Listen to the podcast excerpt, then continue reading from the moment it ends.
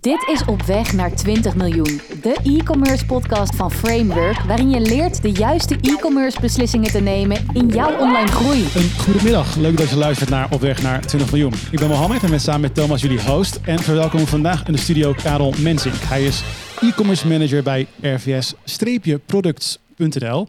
Um, Karel, welkom in de studio. Dankjewel. Uh, gelijk met de grote vraag beginnen. Wie ben jij en wat doen jullie zoal? Ja, ik ben Karel, sinds anderhalf jaar uh, werkzaam bij RVS Products. Ja, we zijn een webshop uh, in roestvrij stalen artikelen. Ja, de naam zegt het al. Uh, bijvoorbeeld bootonderdelen, ja. hekwerkonderdelen voor zo'n mooie balustrade die je ziet bij een villa bijvoorbeeld. Ja. Maar ook bevestigingsmaterialen, bouten, schroeven, moeren. Dus eigenlijk vooral de technische hoek van de RVS-producten. Vanwaar de interesse in RVS Products, in Karel zijn verhaal, Thomas. Wat, wat heel interessant is aan het verhaal van, uh, van Karel, is dat nou ja, binnen de RVS-producten tijdens de corona uh, zeg maar heel veel vraag was. Hè? Dat, dat vertelde je ons. Online was natuurlijk de optie om uiteindelijk je bestellingen te doen. En jij vertelde van, joh, uh, het was bijna pakken wat uh, pakken, hè, wat je pakken kan, zeg maar. Maar uiteindelijk kwam je ook uh, tot de conclusie dat dat, zeg maar, heel veel tijd en energie kostte. En dat jullie uiteindelijk zelfs in die periode, in die periode waar die groei enorm is, waar, waar denk ik heel veel ondernemers ook weten dat je dan uh, door moet schakelen, kwamen jullie tot de conclusie dat jullie het anders wilden gaan doen. Je zei van we willen meer focus aanbrengen. Je noemde het van doen waar je goed in bent. En ja, dat triggerde mij als ondernemer. Want toen dacht ik bij mezelf, ja, ik ben ondernemer, uh, groei zit er lekker in. Uh, we pakken wat we pakken kunnen en dan ineens zeggen, nee, wij gaan het anders doen. We gaan veel meer focussen. Nou, dan is mijn vraag natuurlijk altijd, waarom? En dat is denk ik de reden waarom we hier met Karel staan. Die gaat dat ons vertellen. Kijk, een beetje inzicht in onze, onze onze, onze markt te geven. Ja. Uh, als je roestvrij staal roept, uh, dan uh, kun je alle kanten op. Ja. Je kan brievenbussen, asbakken gaan verkopen, maar je kan bouten en moeren gaan verkopen. Je kan keukenkranen gaan verkopen, je kan alle kanten op. En dat is waar we te ook tegenaan liepen van, ja jongens, wat moeten we nou gaan doen? er is zoveel en um, we willen alles. Ja, en, maar hoe gaan we ons bedrijf op een zo steady mogelijke manier opbouwen... Um, dat we ook doen waar we goed in zijn. En dat doen waar we goed in zijn, um, ja, dat hebben we heel goed tegen het licht gehouden. Van ja, waar, waar zit nu onze klant? Waar is de behoefte van onze klant? En wat kunnen wij goed? En als je dat, die combi zeg maar samensmelt, ja, dan krijg je een heel, heel solide basis voor een prachtig bedrijf. Is het dan ook zeg maar, ingegeven vanuit zeg maar, misschien het succes wat boven je hoofd groeit dan? Zeg maar? Kan dat ook? Zeg maar? Want je zegt, ja, ik kan me dat zo voorstellen in die coronatijd dat uh, uh, nou ja, de bouwmarkten waren dicht. Dus iedereen die iets met RVS wil, die gaat online zoeken en die denkt, hey, dat kunnen we ook daarvoor krijgen. Komen jullie dan tegen? ben je eerst ook je assortiment wel gaan verbreden en daarna weer gaan inkrimpen? Of hoe, hoe is dat precies verlopen? Nou, het is niet dat het boven het hoofd gegroeid is, zeg maar. Het is altijd heel ehm, gecontroleerd geweest. Um, dus het is nooit zo, zodanig ontploft dat het onbeheersbaar werd. Uh, maar die groei wouden we doorzetten. Want je hebt een mooie groeiboost gehad mm -hmm. en die wil je behouden. En ehm, dus um, ja, dan, dan ga je focus brengen. En die focus hebben we gedaan op, we groeien heel hard door assortiment toe te voegen. Mm -hmm. dus welke assortimenten gaan we toevoegen? En welke laten we bewust even liggen. Um, uh, dat kan zijn omdat uh, er weinig vraag in de markt is. Of uh, omdat de concurrentie dusdanig hoog is dat we minder snel kans maken om snel omzet te genereren. Dus eigenlijk wat je doet is, is naar kansen zoeken in de markt. Waar, wij, waar jij wel succesvol je producten kan verkopen. Ik, ik, denk dat deze aflevering vooral goed zou zijn, Thomas, als de luisteraar. De luisteraar die zit waarschijnlijk ook in een dilemma of heeft erin gezeten van oké, ga ik nou focussen? Ga ik groeien? Wat ga ik doen? Uh, en ik zou eigenlijk jouw ervaring graag willen uiteenzetten of belichten uh, hier, zodat andere mensen er eigenlijk ook van kunnen leren. Dus om te starten met dat assortiment, hè, wat heb je gedaan? Hoe heb je gekozen om het wel uit te breiden? Juist sommige items niet, sommige items wel. Hoe heb je dat gedaan? Uh, het bedrijf zelf heeft een verschrikkelijk uh, uh, groot aantal leveranciers. En er is enorm veel input voor assortiment. En je kan het zo gek niet bedenken of het is er van RVS. Ja. En ehm, als ik hier omheen kijk, dan zie ik al allemaal dingen van... nee, dat zouden we kunnen verkopen, dat. En, dus het is heel belangrijk om te kiezen van... ja, oké, okay, wij gaan een bepaalde klantgroep bedienen. Aha. En ehm, die klantgroep eh, die heeft behoefte aan die producten. Nou ja, in combinatie met zoekvolumes, in combinatie met eh, nou ja, leeftijden van een fabrikant. dus al die combis die leg je eigenlijk op één grote hoop. Ja, en daar komt een soort uniek plaatje uit. En dat is dat doen waar je goed in bent. Ehm, Mhm. Daar zijn we goed in. Dus in eerste instantie heb jij, om te bepalen wat het assortiment wordt, heb je gekeken naar de klant. Ja, ja het, is een, het is een combi van de klant, eh, waar wij goed in zijn. Eh, bijvoorbeeld keukenkranen is een eh, heel specialistisch product. Daar moet je ook afvoeren en aanvoeren. En ja, daar hebben we geen verstand van. En dat, dat is onze niche RVS. Ja, dat valt er een beetje buiten. Dus en zo zijn er heel veel afwegingen die je maakt. Van ja, doen waar je goed in bent. En wij gaan het aanbieden als we er goed in zijn. En anders, als we dat niet compleet kunnen, of met een matig assortiment, ja, dan, dan, doe moeten we harder ons best doen. Ja. ja. Ja. Juist, en, en dan praat je op een bepaald moment echt keuze maken in klantgroep. Ehm, als, je, als je nou kijkt naar eh, periode COVID, eh, verhoudingen, ga ik even vanuit het, dan maak ik hem even heel simpel, B2B, B2C. Zeg maar, zie je dus dat je op een bepaald moment hebt gezegd, nou, we hebben een hele duidelijke keuze gemaakt van deze klantgroep gaan we niet meer bedienen of gaan we minder bedienen. Eh, Kan je daar iets over vertellen? Dat, dat je zegt van oké, zoveel procent was eerst B2C en zoveel B2B en dat werd nu of is nu Ja, ehm, kijk, eh, ehm, wij hebben nooit gezegd, ook in keuzes van assortiment, ehm, hier stoppen we mee. We hebben geen dingen uitgezet of eh, klanten de deur gewezen. Want eh, de dingen die we deden, die gingen goed. En dat wil je ook graag behouden. Wat, en dat maakt het ook makkelijker om te zeggen van ah, we gaan dingen doen waar we goed in zijn. Omdat we al een, basis hebben die goed is. Ja, daar gaan we op een bepaalde manier gaan we die uitbreiden in een bepaalde richting op. Ehm, dus ehm, wij hebben wel duidelijk de keuze gemaakt van wij gaan meer op B2B eh, gedeelte zitten. Ehm, onze klanten, dat zijn eh, afnemers die niet dagelijks onze producten gebruiken, eh, maar misschien wel één keer per jaar. Daar houden we rekening mee. En je ziet ook wel die aantallen eh, B2B-gebruikers zie je stijgen. Dus Ja. dan praat je ook waarschijnlijk over eh, lagere bestelfrequentie, maar wel hogere bestelhoeveelheden. Dus Klopt. die bestellen gewoon in één keer veel meer dan een consument die bijvoorbeeld een RVS, eh, nou je noemde het net al, eh, asbakje wil hebben, zeg maar. Ja, Ja, dus dat vanuit dat en, en is dat ook een keuze geweest dat je zei van nou, weet je, dat zijn interessantere type klanten voor ons? Ja, dat is echt een hele bewuste keuze geweest. Want inderdaad, een, een particulier die één keer een, een glasdeurscharnier bijvoorbeeld koopt, eh, die zie je de rest van je leven niet meer terug. Eh, want die, eh, dat is een gewoon een goed product. En die zakelijke klant, ja, die gebruikt dat voor projecten. En die doet dat een paar keer per jaar. En die weet ons dan te vinden. Dus om daar heel bewust op in te zetten, ja, zie je een bepaalde klantgroep om je bedrijf heen. die vaker terugkomt. En dat is heel, heel leuk om te zien. Ja, dat Ja. geloof ik. Hey, en als we, als we dan kijken, hè, wat, wat heeft het jullie gebracht om toch eigenlijk gewoon scherpe keuzes te maken? Wat, wat, wat heeft het in de bedrijfsvoering gebracht? Dat heeft het in, nou ja, misschien toch ook wel weer die groei. Want nou, dat vind ik toch juist zo mooi, hè? dat je enerzijds zegt van nou, pak wat je pakken kan. Ik als ondernemer denk dan, en ik weet ook wel heel eerlijk hoor, van joh, eh, eh, je moet zeker focussen, want dat is eh, zeker ook een betere succesformule.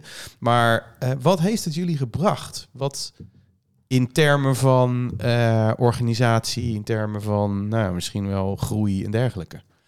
Nou, dat is, dat is een hele leuke, eh, want wij hadden eh, best wel een klantenkring al. En door ons assortiment om die klantenkring heen eh, uit te breiden en onze dienstverlening om die klant heen uit te breiden, zie je dat die klant meer en andere dingen gaat kopen bij ons. Die komt vaker terug. Ehm, dus eigenlijk ga je, je- ga je je basis die je al hebt, ga je, ga je echt uitbreiden en daar ga je op doorbouwen. Dat is heel mooi om te zien. En daarnaast is er natuurlijk een continue toestroom van nieuwe klanten. En die kun je ook beter servicen daardoor, omdat jij gewoon de complete aanbieder bent eh, in de RVS-wereld. Hey, en en wat, ik, wat ik op zich ook wel interessant vind, hè, dat is ook de discussie die wij ook wel eens, nou niet de discussie, maar waar we natuurlijk wel eens over praten met klanten die echt van B2C en B2B, dan eh, zie je ook heel vaak dat, nou ja, laten we zeggen, eh, B2B toch wel een stuk complexer is dan een B2C. Eh, eh, een klant eh, als, een, als een, een consument, ja, die gaat eigenlijk redelijk straightforward door een, door een orderproces heen. Een klant in de vorm van een zakelijke klant zit er vaak veel meer haken en ogen aan. Wat ook organisatorisch met kortingen en nou ja, inkoopvoordeel en dat soort zaken. Hoe hebben jullie dat? Hebben jullie daar een bepaalde switch in gemaakt ook? Of zeg je van nee, dat hebben wij nog steeds op dezelfde manier? Ja, dat is een hele leuke vraag. Ehm, en daar hebben we ook echt onze eigen mening over. Want wij zien eh, die zakelijke be- besteller zien wij als een particulier op e-commerce gebied. Kijk, op klantenservice gebied eh, is dat heel anders. Die heeft hele andere vragen ehm, en hele andere behoeften. Maar op, op- echt op op webshopgebied aan de voorkant is onze visie, wij zijn een consumentenwebshop waar een zakelijke klant van harte welkom is. En eh, dus bij ons zal je weinig aan de voorkant zien van, nou, dat is echt een B2B webshop. eh, alle prijzen zijn openbaar. Ehm, ja, we hebben een pagina zakelijk eh, waar wat informatie op staat. Ehm, maar wij zijn er echt om het gemakkelijk te maken. En dat doen we heel bewust. Want wij denken ook dat die zakelijke klant wil net zo gemakkelijk kunnen bestellen als die particulier. Die moet niet veel knopjes en klikjes hoeven doen voordat hij zijn bestelling kan afronden. Ik zit wel gelijk te denken aan zaken als eh, persoonlijk contact, eh stafverkortingen, eh, facturen inzien. Hoe pak je dat soort dingen aan? Ja, dat, dat zijn eigenlijk ook standaard dingen die bij particulieren ook kunnen. We, we blijven toch een webshop. Dus eh, echt een vast contactpersoon voor een bepaalde klant, ja, dat kunnen we niet garanderen. Maar bijvoorbeeld kortingen, ja, je kan een offerte bij ons aanvragen. En dat, maar aan de voorkant is het gewoon echt dat bestelproces. Ja, dat, dat is net zo simpel en eh, makkelijk als bij een particulier. En, en moet bijvoorbeeld de zakelijke klant eerst een account aanmaken bij jullie om dan vervolgens te kunnen bestellen? Dat zie je Nee. vaak hè, bij B2B. Nee, ja, ja, nou, dat- dat is zo'n ding natuurlijk. Ja. En daar krijgen we ook heel veel vragen over. Ja, maar moet ik geen account aanmaken dan? Want ik wil op factuur bestellen. Nee. Nee, juist. Dat hoe, doen, een- hoe doen jullie dat dan? Gewoon, hebben jullie dan zo hoog vertrouwen dat je zegt, bestel maar gewoon en mag gelijk op factuur? Doen jullie dat zo? Of hebben jullie daar een andere methode voor? Ehm, we hebben een hoog vertrouwen in onze klant. Ja? Maar eh, ja, tuurlijk, je blijft altijd scherp en waakzaam. eh, want er, zijn, er vliegen ook eh, klanten tussendoor. Ja, Dus op een gegeven moment is er ook een, een rode knop, zeg maar. Ja. en, en wanneer komt die rode knop, zeg maar? Dus op het moment dat je zegt van, joh, dat duurt wel heel lang voordat je betaalt? Nou, als meerdere, bijvoorbeeld meerdere bestellingen niet betaald worden, ja, dan is er wel een, een exit, zeg maar. Ja, Ja, juist. Wij zijn heel makkelijk. Onze klantenservice is ook eh, heel makkelijk. Omdat wij onze service garanderen. Maar dan moet de klant eh daartegenover ook gewoon eh, netjes en- zich net gedragen. Ja. Wat ik, wat ik ook interessant vond, want jij net in jouw verhaal zei van, joh, wij hebben onze producten en eigenlijk onze dienstverlening om onze klant verder uitgebreid, zeg maar. Wat voor, wat voor services heb je er nog meer toegevoegd om die klant nog beter van dienst te kunnen zijn in de afgelopen periode? Nou, wat, daar zijn we nu heel erg mee bezig. Eh, we zitten midden in de migratie naar een nieuw platform, naar Magento. Ja. Dus daar gaan we heel veel nieuwe dingen op lanceren. eh, waarmee die klant makkelijker eh, zijn bestelling kan plaatsen. En maar ook makkelijk door ons assortiment heen kan. Ehm, dus, maar dat is allemaal nog Dat is allemaal geheim. in ontwikkeling. Ja, in ontwikkeling. Zo geheim niet meer, maar- eh, nee, maar dus, dus daar zijn we hard mee bezig. En, en ja, eh, continu eh, wat we echt doen is eh, klantenservice vragen, monitoren. Welke vragen komen er vaak binnen? Wat kunnen we hiermee? Is er een mogelijkheid om wat aan te passen? Dus eigenlijk, hoe groter je wordt en hoe harder je groeit, dat betekent niet dat je flexibiliteit kwijt moet raken. En dat je dan zegt van ja, nee, dingen gaan zo binnen ons bedrijf, want het proces is zo. Of alles vastschieten in handboeken en, en handleidingen. En, en dat is wel heel belangrijk, dat, dat, ja, dat die flexibiliteit er ook blijft voor onze klant. Ja. Ik, ik hoor heel veel dingen. Eh, om het overzicht een klein beetje te, te proberen schetsen. Dus we gaan van, van groei naar focus. En daarin heb jij een aantal stappen ondernomen.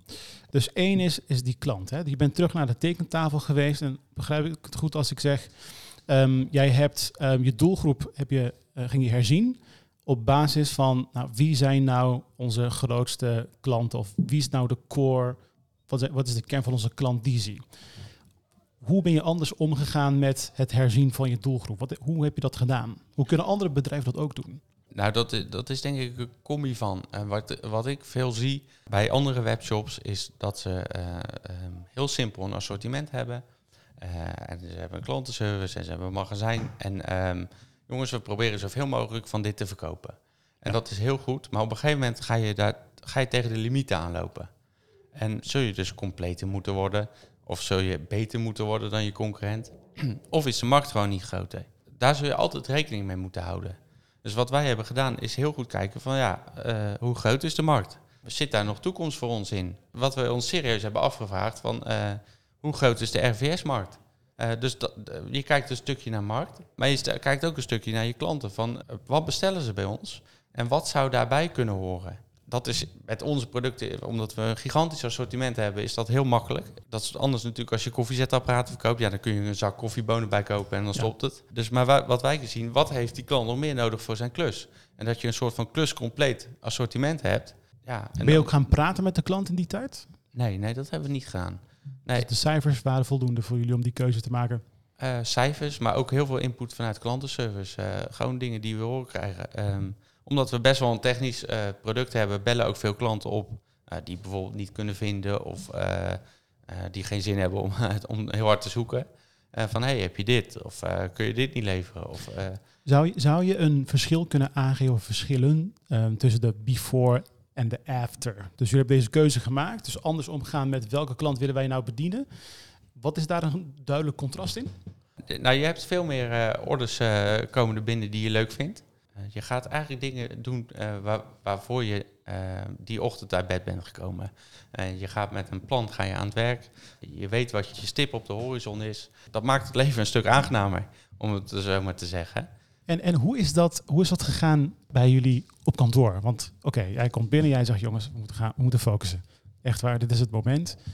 Wat doe je dan? Ga je dan ineens sessies? Ga je, ga je high-weekend organiseren? Wat, hoe ziet dat eruit? Nee, dat is... Uh, dat Want het lijkt me geen triviale stap. Er is best wel veel momentum nodig om, om nou, die verandering teweeg te brengen.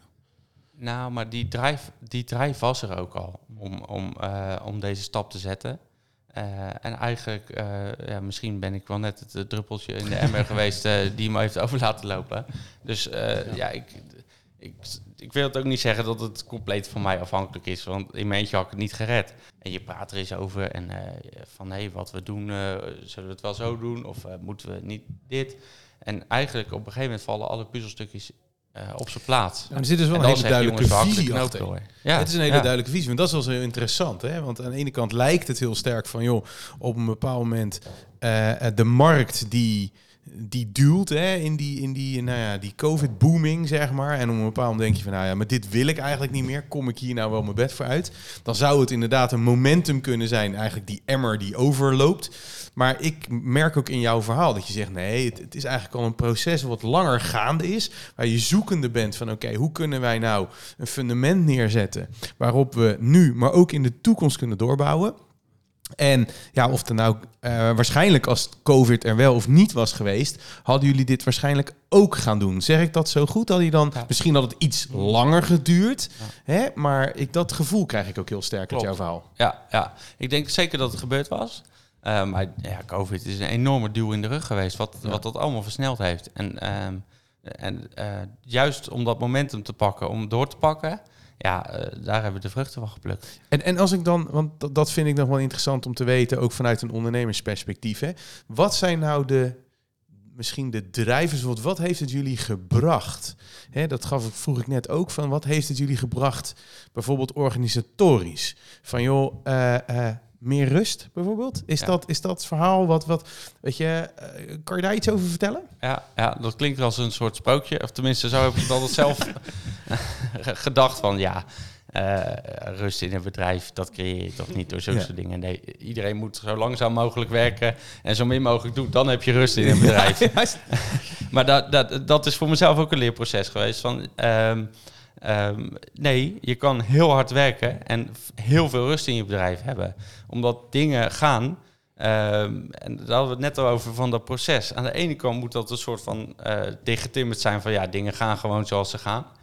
Um, en aan de andere kant is dat een soort, ja, soort hoe moet je dat zeggen? Een soort ondernemersgeest die moet nog zweven in het, uh, in het bedrijf, zeg maar. En ook bij de medewerkers van, hé, hey, uh, als we dit doen en uh, moeten we het niet zo doen. Um, en dan krijg je een hele leuke sfeer. En dan wordt er keihard gewerkt. En zonder dat moeite kost. Inderdaad. dat? Ja, ja. dus en, dat, geeft misschien met- het gevoel ja. van rust. Ja. Dat je met iets bezig bent waar je dus met z'n allen dezelfde kant op gaat. Niet alle kanten oprent om alles maar alle, misschien alle balletjes in de lucht te houden. Inderdaad. Dat je veel meer zegt, oké, wij focussen ons op één bal. Of in ieder geval, nou, het zijn wel meerdere ballen. Maar weet je, je bent bezig met één duidelijk doel.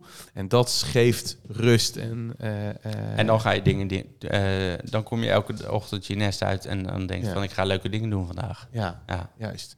Hey, en, en als we dan kijken naar zo'n eh, zo'n ochtendritueel, want jij vertelde het, was volgens mij een soort van, wat, wat we hadden het over militaire eh, exercitie, dat jullie voor mij ook iedere dag beginnen jullie ja. ja. om een bepaalde tijd met een bak koffie en dan, eh, vertel eens. Ja, en dat doen we eigenlijk nog niet zo lang. Ehm, eh, maar dat is, een, dat is echt geweldig. We- elke dag, ochtend om 9 uur starten we met een bakje koffie. En ehm, ja, gewoon heel eh, laagdrempelig van, hé, wat ga jij doen vandaag? Eh, wat ga jij doen vandaag? Eh, nou, kunnen we het niet zo doen? Of kan ik je ergens bij helpen?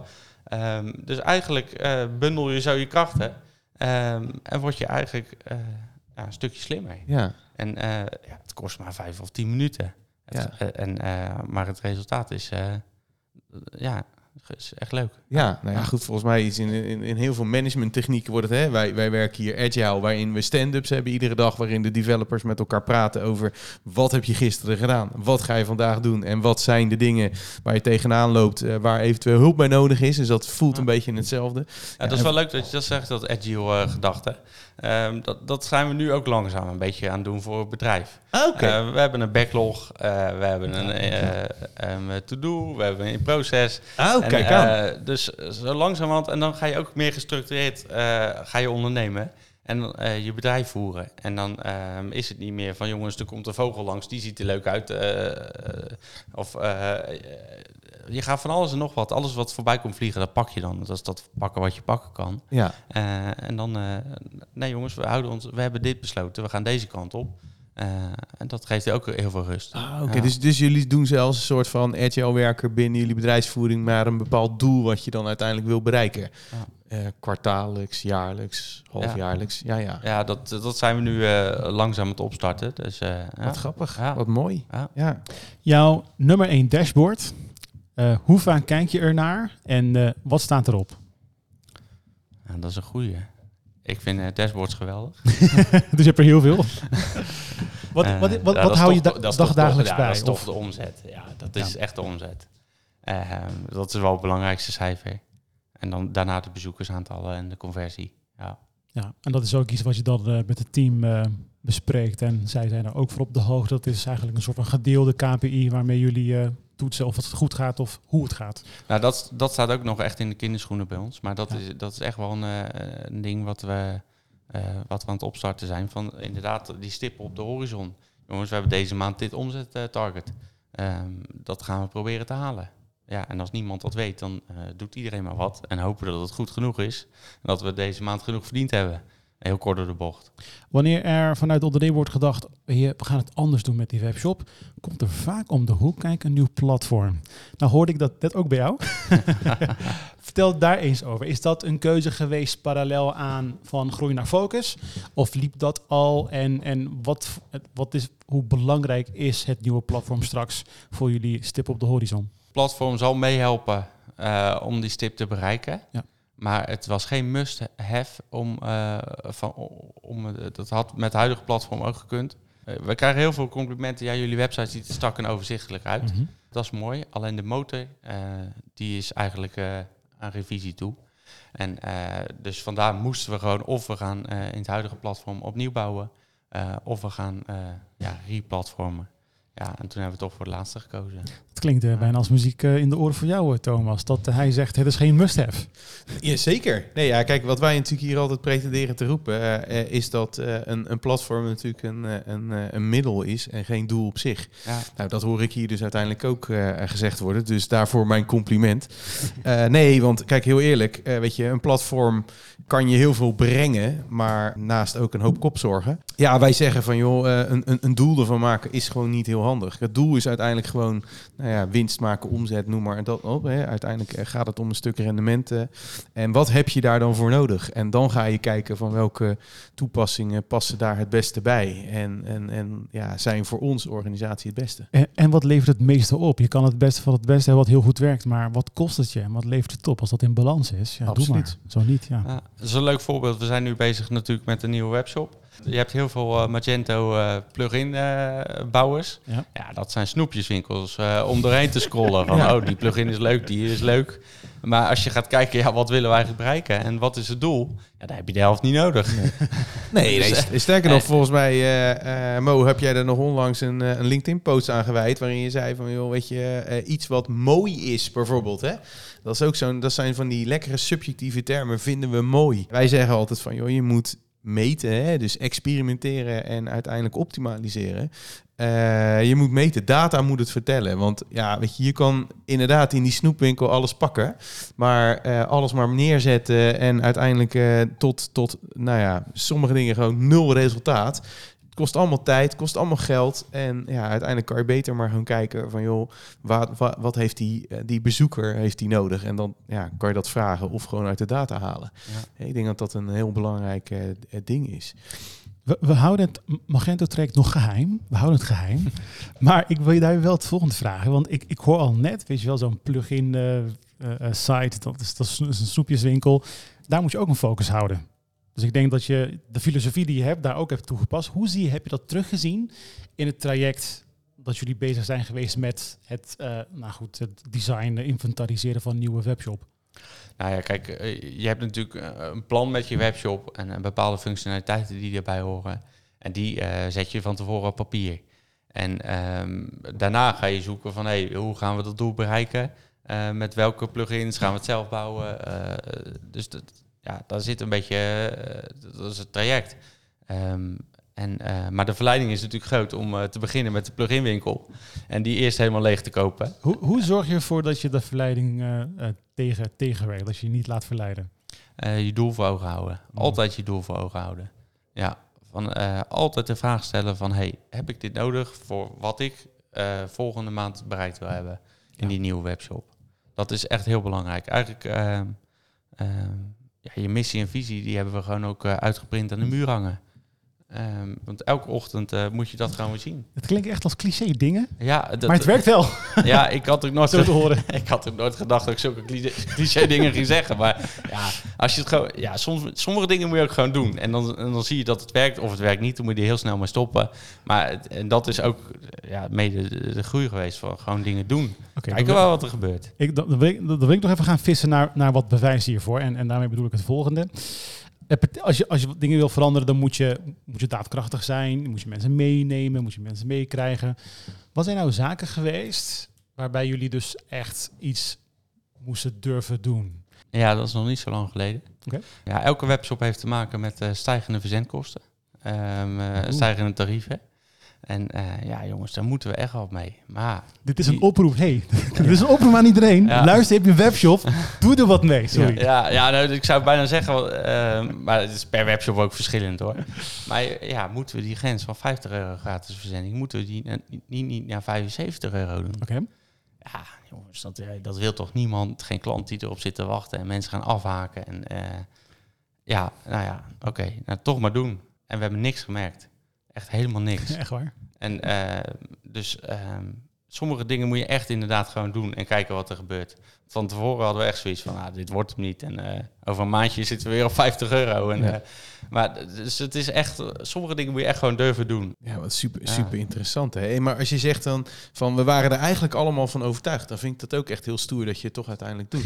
Wie neemt dan daarin de beslissing? Ben jij daar dan een belangrijke drijver in? Of zeg je van nou nee, dat doen we met een groepje die dan toch zegt we zijn met z'n drieën. Als ze twee ja zeggen, dan gaan we het doen. Of is- hoe werkt dat? Nee, het, is- ik, ik, ehm, het is altijd al een gezamenlijke beslissing. En ik- ehm, kijk, iedereen moet erachter staan. Ik kan bepaalde dingen gaan doen En ik kan helemaal losgaan. Ehm, en, ehm, maar als de rest eh, daar niet oké mee is, dan ga je je bedrijf te gronden richten. Dus, maar het moet wel een gezonde beslissing zijn. En hij moet ook wel ergens op gebaseerd zijn. Niet zo van, oh jongens, we vinden allemaal de kleur roze leuk, we gaan morgen heel de website uh, roze Ja. maken.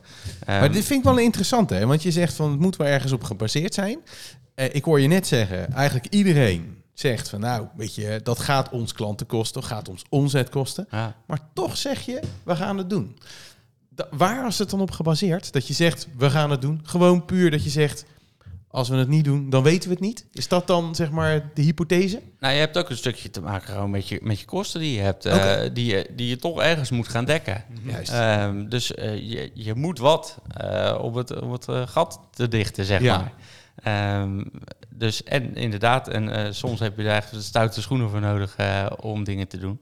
En was het dan voor jullie echt wel een beetje een experiment? Hadden jullie nog andere opties? Dat je zei van nou, stel nou dat we dit doen. We moeten het eh, volgende week toch weer naar 50 euro. Had je dan ook nog andere experimenten bedacht waar je zegt van nou, daar kan ik ook mijn kosten mee dekken? Ja, we, we hadden wel een backup, ja. Ja, ja.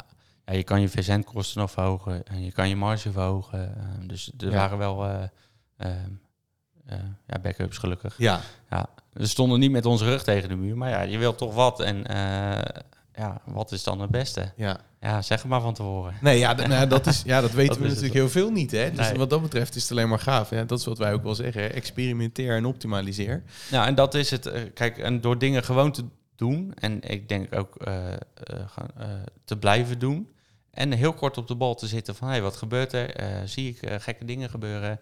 Ehm, ja, zo word je elke dag weer een beetje beter. En daar zijn we wel echt met z'n allen mee bezig, om eh, elke dag een beetje beter te worden. En eh, misschien komt deze kleine vraag eh, veel te laat, maar met zoveel zijn jullie daar? ja, je zou denken dat we een multinational zijn, maar nee, wij zijn met z'n vijven. Ja. Heel leuk. Ja, dat hebben wij in vorige podcast ook gehoord, hè Mo? Dat eh, het aantal mensen zegt Nee, dat- helemaal niks over nee, het succes, hè? Nee, En eh, soms is het wel beter om met een kleinere club te zijn om hele mooie dingen te doen.